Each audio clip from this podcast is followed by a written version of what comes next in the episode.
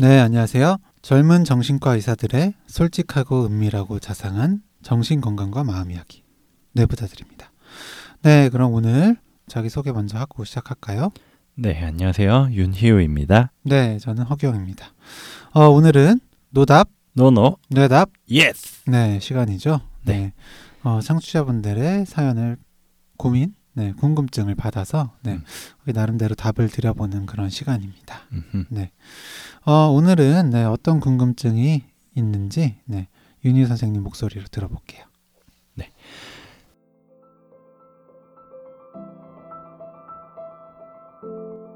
내부자 쌤들 안녕하세요. 내부자들 너무 재미있게 보고 듣고 있는 애청자입니다. 다름이 아니라 펠로스 증후군에 대해서 다뤄주실 수 있을까 해서 메일을 드립니다. 저는 현재 반려동물 앵무새를 키우고 있습니다. 키우기 시작했을 땐 앵무새를 호텔링 보내는 할머니께서 앵무새를 맡기며 우셨다는 얘기를 듣고 어, 어차피 다시 데려올 건데 왜 울까 싶기도 하고 그 마음이 전혀 이해가 되지 않았어요. 근데 이젠 너무 정이 들어서일까요? 제가 이 녀석들을 며칠만 호텔링 보내도 마음이 아프고 눈물이 납니다. 반려동물과 잠시만 떨어져도 걱정이 되고 눈물이 나는데 만약에 이 녀석들을 잃게 되면 얼마나 충격이 클지 벌써부터 겁이 납니다. 기사를 읽다 보니 부산에서 어떤 분이 반려동물을 잃고 자살했다라는 이야기도 있더라고요. 뿐만 아니라 같은 반려동물 모임이나 주변에서 주변을 보면 키우는 분들이 다들 자식이나 형제 부모보다도 어쩌면 더 반려동물에 대한 애정이 크고 그만큼 그 상실감과 죄책감을 느끼는 분들을 많이 봤었던 것 같아요. 이 pet loss 증후군을 어떻게 하면 잘 견뎌낼 수 있을까요?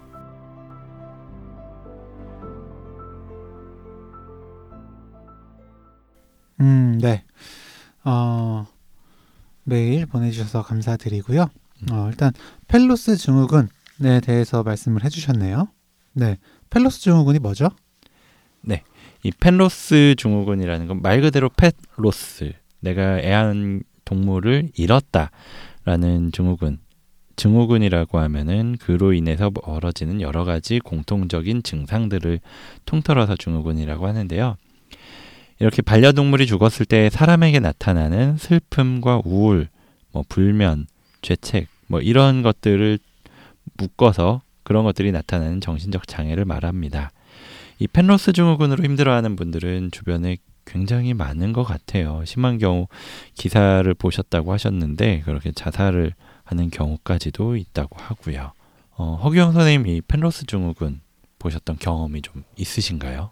네, 꽤 되죠. 음, 네, 음, 정말 이제 반려동물 키우시는 분들도 많다 보니까 음, 네, 어, 좀 잃은 뒤에 네, 많이 힘들어하시는 분들 계시죠. 어, 사연 보내주신 분처럼 아예 잃지 않았는데도 네, 음. 그 전부터 이름이 얼마나 슬플까 음, 네. 이런 감정으로 벌써부터 힘들어 하시는 분도 계시고요. 그리고 이제 그 워낙 그 입양에 왔던 당시부터 네, 굉장히 이제 몸이 아팠어요. 아, 건강하지 네, 못했구나. 건강하지 못해서 음, 네, 정말 그 치료를 그 빚을 내서 음, 음, 네, 빚을 내가면서까지 이제 하셨는데 음, 음, 어, 결국에 워낙 상태가 안 좋다 보니까 음, 네, 뭐 그 끝이 좋진 않았죠. 음, 네. 음, 근데 그 뒤에 어, 충분히 더 도와주지 못했다. 음, 음, 어, 이 치료도 해주고 저 치료도 해주고 다 해줬어야 되는데 음, 못했다. 음, 라면서 그 너무 큰 죄책감으로 죽고 음, 싶다. 어, 라는 마음까지 표현해 주신 분이 계시고요. 음, 어, 정말로 그렇게 어, 펜 로스 이후에 어, 자살하고 호소하시는 분들, 심한 우울에 빠지시는 분들이 많습니다. 음, 맞아요. 정말로 거의 뭐 가족을 잃은 거랑 똑같을 정도로 굉장히 힘들어 하시는 분들 저도 여러 분 봤었던 것 같고요. 아무래도 이 반려동물이 대부분의 반려동물들 뭐 강아지, 고양이 아니면 이렇게 앵무새 등등 이런 반려동물들이 수명이 짧잖아요. 뭐 앵무새는 제가 알기로 10년 안쪽인 경우도 있고 아니면 강아지 뭐 고양이는 한 10년 좀 더 되고 20년은 잘 안 되고 그렇게 되다 보니까 네. 저희 나이만 해도 벌써 서른이 넘었는데 어렸을 때부터 만약에 키웠다면은 반드시 뭐 중간에 죽을 수밖에 없는 운명인 거죠. 네. 게다가 병에 걸리면 더 일찍 죽을 수도 있고 사실 저도 어렸을 때 애완견 강아지를 키웠었어요. 강아지를 키웠었고 진짜 어릴 때 완전 새끼 때부터 키웠는데 음. 한 고등학생 때쯤 됐었을 거예요. 고등학생쯤 됐을 때니까 거의 한 십몇 년 정도를 네. 키우고 나서 어. 죽은 거죠. 뭐 수명을 다해서 죽지는 않았고 음. 그 당시에 저희 동네에 그 개 심장 사상충이 돌았어요. 아. 그래가지고 꽤 많은 강아지들이 죽었거든요. 그래서 저도 어, 굉장히 슬프고 그래가지고 막 정말 막 계속 생각나고 어. 그빈 집 보면은 막 눈물도 나오고 그러는데 저뿐만 아니라 그 동네가 되게, 되게 여러 강아지가 죽다 보니까 친구들도 되게 많이 괴로워하고 그런 경험이 한 번 있었습니다. 어, 네, 되게 힘들었겠네요. 음, 네, 지용이 형 강아지 얘기는 많이 들었어도 음, 음. 네 희우 얘기는 처음 듣습니다. 저, 저는 워낙 오래돼서 별로 음. 아예 뭐 대학 오기 전에 가버렸기 때문에 얘기는 안 했었었던 것 같은데 어, 저 저한테도 경험이 있고 뭐 주변에 이렇게 강아지나 고양이 내지는 다른 반려동물 키우시면은 결국 언젠가는 죽거나 아니면 입양을 보내거나 하면서 잃게 될 수밖에 없긴 하죠. 네 음. 맞습니다. 참 어. 이렇게 반려동물 문신하신 분들도 많고요. 그렇죠. 네, 사실 죽고 싶은데 반려동물 때문에 살아 있다. 음, 네. 이런 말씀을 하시는 분들도 계시는 것 같습니다. 네. 어, 어쨌든 그 미국 수의사회의 이제 펠로스 지원 가이드라인에 따르면요. 어, 음, 반려동물이 죽었을 때 느끼는 이 슬픔은 실제 이제 가, 가족의 누군가 혹은 음, 절친한 친구를 잃었을 때 느끼는 슬픔과 비슷한 정도라고 해요. 음, 네. 심리학자의 세르주 시코티는 남자 같은 경우에는 친한 친구를 잃는 정도, 음, 여성은 자녀를 잃은 것과 비슷한 슬픔을 느낀다. 이렇게 음, 얘기를 하기도 했죠. 음. 네. 사실 저는 뭐 그때가 고등학생이었기 때문에 뭐 자녀에 대한 개념이 없어서 그럴 수도 있는데 어, 좀 공감이 되네요. 굉장히 친한 친구고 10년 정도를 기억에 남는 건 한 10년 정도니까 그만큼을 같이 살았던 아이가 같다 이런 생각을 가졌었던 것 같네요. 네. 근데 어쨌든 이 반려동물을 잃은 뒤에 그 슬퍼하는 모습을 보고 공감하지 못하는 사람들이 많죠. 네. 음. 뭐개 죽은 거 가지고 그러냐. 뭐 음, 고양이 음, 죽은 거 가지고 저렇게 슬퍼하냐. 음. 뭐 이런 얘기들을 듣고 그것 때문에 상처받아서 오기도 하시는데요. 네. 그런데 정말 이렇게 힘들어하는 게 이상한 일일까요? 사실 진짜 이 얘기 방금 허경 선생님이 한 어 강아지 죽은 거 가지고 왜 그래? 고양이 죽은 거 가지고 왜 그래 힘들어해? 라는 거를 뭐 예를 들면 부모님한테 들었거나 아니면은 친구한테 듣고서 굉장히 상처받고 뭐 그 친구랑 절교를 하거나 막 이런 분도 제 경험에 있는데 네. 어 사실 이상한 일이 아니죠. 이렇게 강렬한 애도 반응이나 애도 감정을 느끼는 건 당연하다고 생각이 들고요. 뭐 짧으면 몇 년에서부터 길면은 10년 이상 계속 같이 살아왔고 평소에 이 동물과 어떤 관계였고 그 반려동물이 그 사람한테 어떤 의미였는지에 따라서 슬픔의 정도는 충분히 가족을 잃었을 때만큼 클 수 있을 거예요. 네. 음, 그 반려동물이 그러니까 어떤 의미, 네, 그만큼 음. 소중했기 때문일 텐데요. 그렇죠. 네. 어, 희우한테 그 반려동물, 네, 음. 걔는 어떠한 의미였나요? 아까 좀 전에 말한 대로 굉장히 친구 같았었고 음. 집에 가면은 일단 어 저희 집이 이제 단독 주택이었는데 그냥 제 발소리만 들어도 벌써 그 강아지가 막 뛰는 소리가 들려요. 막 어. 거리면서 막 어. 뛰고 막 쿵쿵거리고 막 이런 소리가 들리고 딱 문 열면은 막 확 안기고 사실 음, 그때는 어떻게 보면은 집 밖에서 저는 키웠었거든요. 집 밖에서 키웠는데 그러다 보니까 막 흙도 묻고 털도 날리고 막 이런 게 교복에 막 다 묻고 그러니까 좀 아, 지저분하다고 생각할 수도 있을 텐데 전혀 뭐 그런 생각을 안 했고 아, 어머니는 좀 힘드셨으려나요. 거기에 맨날 묻으니까 네. 아무튼 되게 반가웠고 진짜 친구처럼 뭐 한 몇 분 동안 계속 막 놀다가 집에 들어가서 잠깐 있다가 다시 나와서 뭐 진짜 뭐 한 시간 넘게 논 적도 한두 번이 아니고 한두 번이라고 표현할 것도 없이 정말 자주 그렇게 같이 놀았었던 같이 노는 친구였다 이렇게 생각이 들어요. 네. 음, 참 진료실에서 뵙는 분들께는 정말 이 반려동물이 더더욱 소중할 수밖에 없는 음, 네. 음, 그런 존재이기도 한데요. 네, 어, 좀 자존감이 좀 낮으신 분들이 많이 계시죠. 그렇죠. 네. 그러다 보니까 어, 어떤 그런 평가하는 말들에 굉장히 큰 상처를 받고 네, 음흠. 입을 닫게 되는 그런 분들이 많으신데 음. 이런 분들께 이 반려동물은 정말로 나를 평가하지 않는 그런 존재거든요. 음, 음. 네, 내가 잘나든 네, 음. 잘나지 않든 음. 네, 돈이 많든 그렇지 않든 뭐 외적으로 잘나든 그렇지 않든 간에 나를 평가하지 않고 나를 그냥 그 모습 그대로 봐주고 음, 음, 네, 나를 따라주고 사랑해주는 그런 음. 대상이니까 음. 네, 얼마나 소중해요. 그쵸. 굉장히 소중할 것 같아요. 사실 많은 분들이 물어보시는 것 같아요. 특히나 이렇게 우울하거나 뭐 자존감이 낮아서 강아지 키우고 싶다. 고양이 키우고 싶다. 그게 키우면은 도움이 될까요? 라고 물어보시는 경우도 꽤 많잖아요. 허경 선생님도 그러셨을 것 같고. 네, 어, 참 여러 가지 생각이 들긴 하더라고요.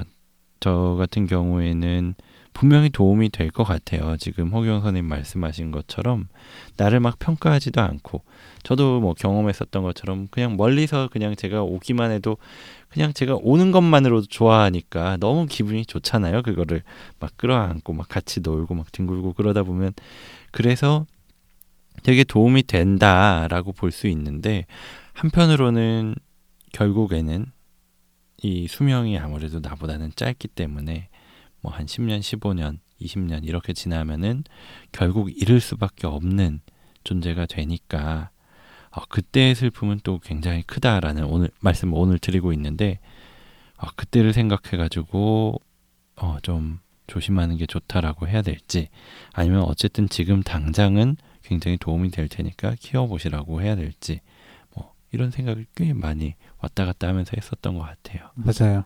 그리고 이 반려동물은 또 나를 버리지 않는다는 것도 음. 네, 굉장히 중요한 부분인 것 같아요. 어, 맞아요. 네.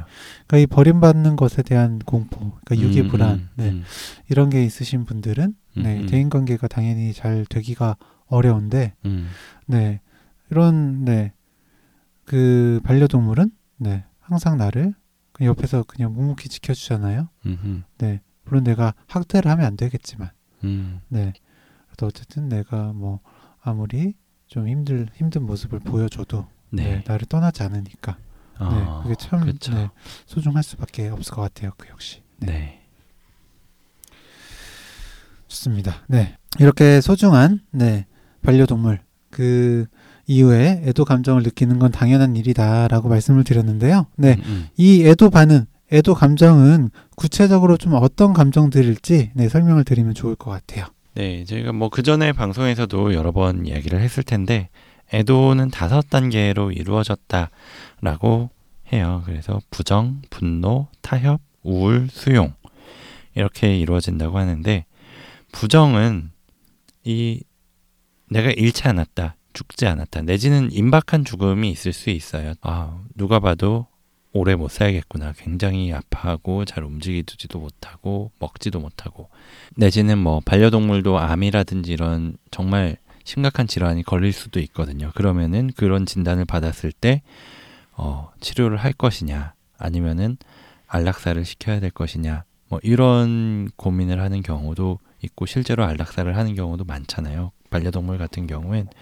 근데 그 병에 걸렸다 뭐 암에 걸렸고 뭐 고칠 수 없다 뭐 몇 달 안 남았다 이런 얘기를 들으면 그럴 리가 없다 아니면 죽지 않았다 이런 마음이 드는 거죠. 그렇죠. 참 집에 도착하면 항상 나를 반겨주는 그 반려동물이 없다. 음, 어, 이건 정말 받아들이기 힘든 일이고요. 맞아요. 네, 어떤 사람들한테는 공포 음, 음, 네, 일 수도 있죠. 그러다 음, 음. 보니까 네, 초반에 부정하게 되는 건 당연한 음. 것 같습니다. 네. 두 번째로는 분노죠. 음. 네, 어떤 분노가 있을까요? 뭐, 저 같은 경우에는 제 강아지 같은 경우, 아, 저 같은 경우에는 제 강아지가 그 심상사상충 으로 죽었다라고 했잖아요. 네. 어, 근데 딱 생각을 해보니까 지금도 기억이 나는 게 그 병을 진단을 딱 받고 어떤 수술을 할 수도 있다. 근데 수술을 하는 게 굉장히 위험하다. 뭐 생각해 보면은 그럴 것 같아요. 네. 사실 지금 와서 의과대학을 졸업한 다음에 생각해 보면 아, 심장 수술은 그건 뭐 사람한테도 만만치 않은 건데 하는데 위험할 수가 있고 굉장히 어떤 비용도 많이 들어가고 뭐 여러 가지 문제 때문에 하지 않는 거를 권한다라는 이야기를 딱 들었을 때 음. 아니 그래도 어쩌면은 살 수도 있는데 왜 하지 말라는 거지? 그냥 죽게 놔둬야 된다는 거지. 그것 때문에 꽤 화가 났었던 기억이 나거든요. 그때 그 아, 수의사에 대해서 그래요. 그런 분노가 있을 수가 있겠고 내지는 그 분노가 뭐 이 뒤에 말하는 자책으로 이어지기도 하는데 스스로에게 돌아오기도 해요. 뭐 내가 왜 그때 뭐 이거를 안 해줬지? 아니면은 뭐 막바지에 죽기 전에 보면은 아이가 그러니까 강아지가 잘 먹지 못하고 그러니까 아 얘가 왜 이래 안 먹지 해서 좀 배가 고프면 먹으려나 해서 일부러 좀 밥을 좀 안 줬다가 강아지가 갑자기 확 안 좋아져서 죽은 것 같다 이러면서 자책을 하기도 하는데 사실 수명을 생각해 봤을 때 그것 때문이 아니라 결국 죽을 음- 얼마 안 돼서 죽을 상황이었는데도 그게 자책이 되고 아니면은 내가 뭐 저는 고등학생 때 그렇게 죽었기 때문에 집에 있는 동안에 그걸 경험했지만 뭐 대학을 갔을 때 그 정도까지 살아있는 경우도 사실 많잖아요. 보통 우리가 한 유치원이나 뭐 이 정도 됐을 때 처음으로 애완동물을 사주는 경우가 많기 때문에 대학을 가서 뭐 타지로 떠났는데 그때쯤 죽는 경우가 많거나 이런데 어 그러면은 내가 좀 마지막에 아팠을 때 집에 왜 그래 안 갔을까 그런 경우도 많이 있는 것 같고요. 그러면서 아 내가 좀 더 많이 찾아볼 걸 하는 자책을 하기도 하고 맞아요. 참 그 스스로에 대한 분노, 네, 자책이 참 흔한 네, 음, 음. 반응 흔한 감정이고요. 음. 네, 이것 때문에 정말 많이들 힘들어하시는 것 같아요. 맞아요. 네, 아무리 잘해줘도, 네, 아무리 또 좋은 기억들이 많아도, 음, 네, 이제 힘들었던 기억 그리고 잘 못했던 것들만 음, 네, 음. 초반에는 떠오르기가 쉽습니다. 그렇죠. 네, 그 다음 단계는 이제 타협. 네. 음. 어, 타협은 이제 어떻게 하면 어떻게든 이제 다시 돌아오게 할 수 있지 않을까라는 음, 건데요. 네, 음. 이미 상실을 한 뒤이기 때문에 음, 네, 뭐 예를 들어서 네, 개를 만나게 하는 그런 뭐 영매사 음, 네, 음, 찾는다든지 혹은 뭐 다른 존재로 환생하지 않았을까? 음, 음. 네, 라면서 이제 뭐 그런 걸 좀 찾는 맞아요. 네. 그래서 뭐 강아지 사진을 보고서 어 똑같은데 눈이 완전히 똑같은데 뭐 음, 이런 경우도 있고요. 그렇죠. 어. 네, 완전히 헤어지지 않았다. 네, 이렇게 하면 다시 만날 수 있다라고 음. 하는 거죠. 아니면은 뭐 아까 제가 말씀드렸었던 것처럼 죽기 전에 뭐 하지만 죽을 병에 걸렸다라는 걸 진단받았을 땐 아니다 방법이 있을 거다. 어, 왜 수술을 못 하느냐 뭐 이런 얘기도 할 수 있고 제가 기억나는 거는 그때 정확한 기억인지 모르겠어요. 고등학생 때이기 때문에 근데 혈액을 완전히 투석을 하면은 그 기생충이 다 없어질 수 있다라고 하는데 지금 생각하면 말이 안 되는 것 같은데 그런 거에도 막 혹할 수가 아, 있을 것 같고요. 네. 어. 그래요. 그 다음으로는 이제 우울한 단계. 사실은 이 다섯 단계라고 말씀드렸지만 다섯 가지가 뭐 섞여서 나오기도 하고 순차적으로 가는 게 아니라 왔다 갔다 하기도 하고 건너뛰기도 하는데 맞아요. 이 우울의 단계가 그 자책으로부터 기인해서 오는 게 많죠. 그러면서 그 내가 왜 그랬을까? 아, 그러지 말았어야 되는데 후회하고 스스로를 탓하고 내지는 그냥 없다는 것 자체가 나를 뭐 항상 반겨주던 그 아이가 없는 것 자체만으로도 굉장히 위축되고 슬프고 우울할 수밖에 없죠. 음, 네, 맞습니다. 어, 이런 우울, 네, 그냥 정상적인 애도뿐만 아니라, 네, 우울증 수준까지, 음, 네, 음. 정말 돼서 이제 오시는 분들이 계세요. 그렇죠. 네, 꽤그 정도로 심하시기 때문에 뭐 병원을 찾으시는 걸 수도 있고요. 맞아요. 그리고 그 기간 자체도, 네, 뭐, 한 달, 두 달, 뭐, 음, 수개월이 음, 음. 아니라, 뭐, 진짜 뭐, 1년 이상, 네, 음, 음. 이렇게 고생하시는 분들도 분명히 계시고요. 네. 네. 그러면 이렇게 그 힘든 네, 이 펜로스 증후군 이 과정들 음, 네, 음. 어떻게 하면 좀 네, 이겨낼 수 있을까요? 네, 어떻게 음, 음. 도움을 드릴 수 있을까요? 뭐 일단 앞에서 자책 얘기를 했잖아요. 네. 중요한 거는 내가 잘못해서 내가 뭔가 잘못해서 이 아이가 죽었다. 아니면 더 잘해줬어야 됐는데 이런 식의 죄책감을 갖지 말아야 한다라는 거죠. 그래서 규영이가 말한 것처럼 처음에는 이런 생각이 더 많이 들 수밖에 없어요. 슬프고 그런 상황에선 부정적인 것들이 더 많이 떠오르니까. 하지만 과거에 행복했던 시절의 사진이나 영상을 보면서 그 반려동물과의 추억을 돌아보는 방법도 도움이 된다고 해요. 사실 굉장히 사진이나 요새는 동영상 많이 찍으시거든요. 그러면서 물어보세요, 저한테. 아, 사진첩에 분명히 있는데 내가 이거 생각만 해도 눈물이 나는데 이거 봐도 되냐? 어, 봐도 된다라고 말씀드릴 것 같아요. 특히나 그렇게 즐거웠었던 장면들 같은 걸 계속 보면 내가 못 해준 것들 아니면은 아팠던 모습들 이게 아니라 귀여웠었던 모습, 나랑 즐겁게 노는 모습 이런 것들이 막 보일 테니까 좀 중화가 될 수 있지 않을까 싶네요. 맞습니다. 네, 중요한 건 또 감정에 솔직하고 부정하지 않는 겁니다. 네, 슬프면 슬픈 대로, 네, 아프면 아픈 대로, 네. 음. 그리고 또 네, 뭐 중간 중간 네 기분 좋은 감정들 올라올 수도 있거든요. 음, 음. 네, 그런 감정들도 아 느끼면 안 돼 하면서 부정하는 경우들이 있는데요. 음, 음. 네.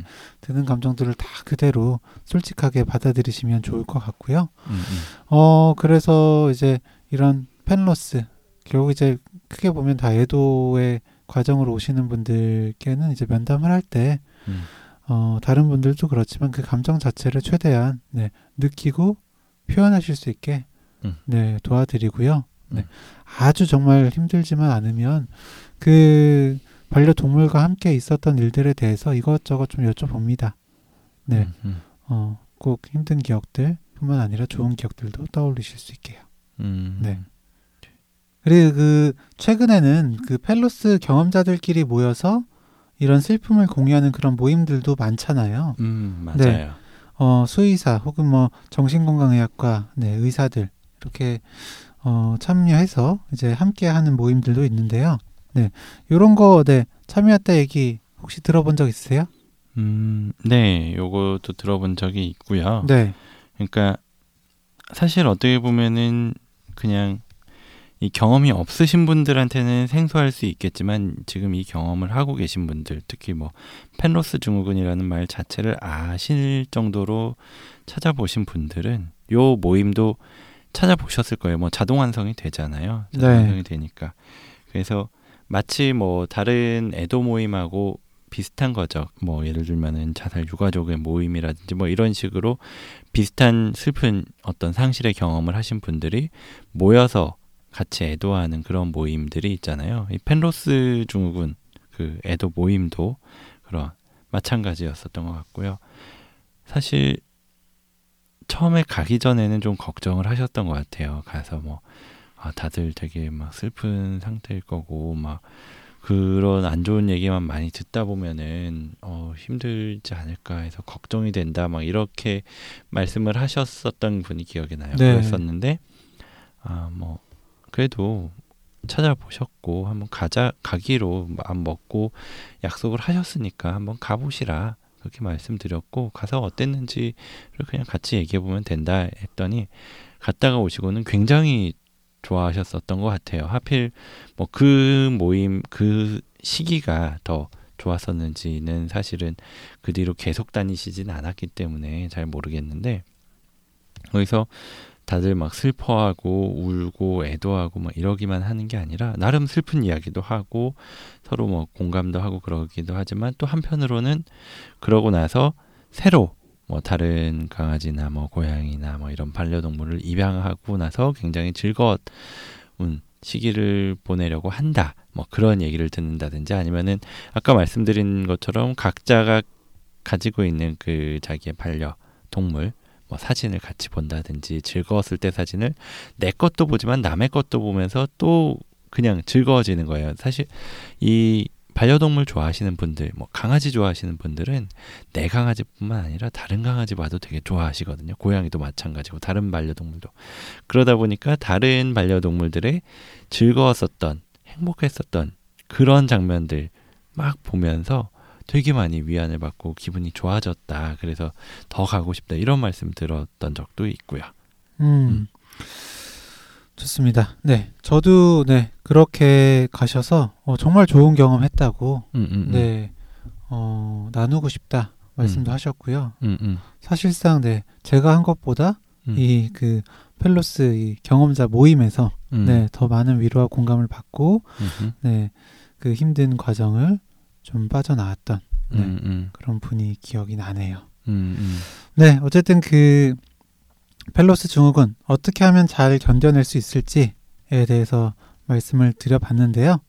어쨌든 그 일상생활에 지장이 될 정도로 이 pet loss 증후군으로 힘들다라고 하면은 음. 어, 우울증이나 뭐 공황장애나 뭐 다른 어떤 정신 질환으로 진단을 받고 네, 음, 음. 치료를 받으실 수도 있습니다.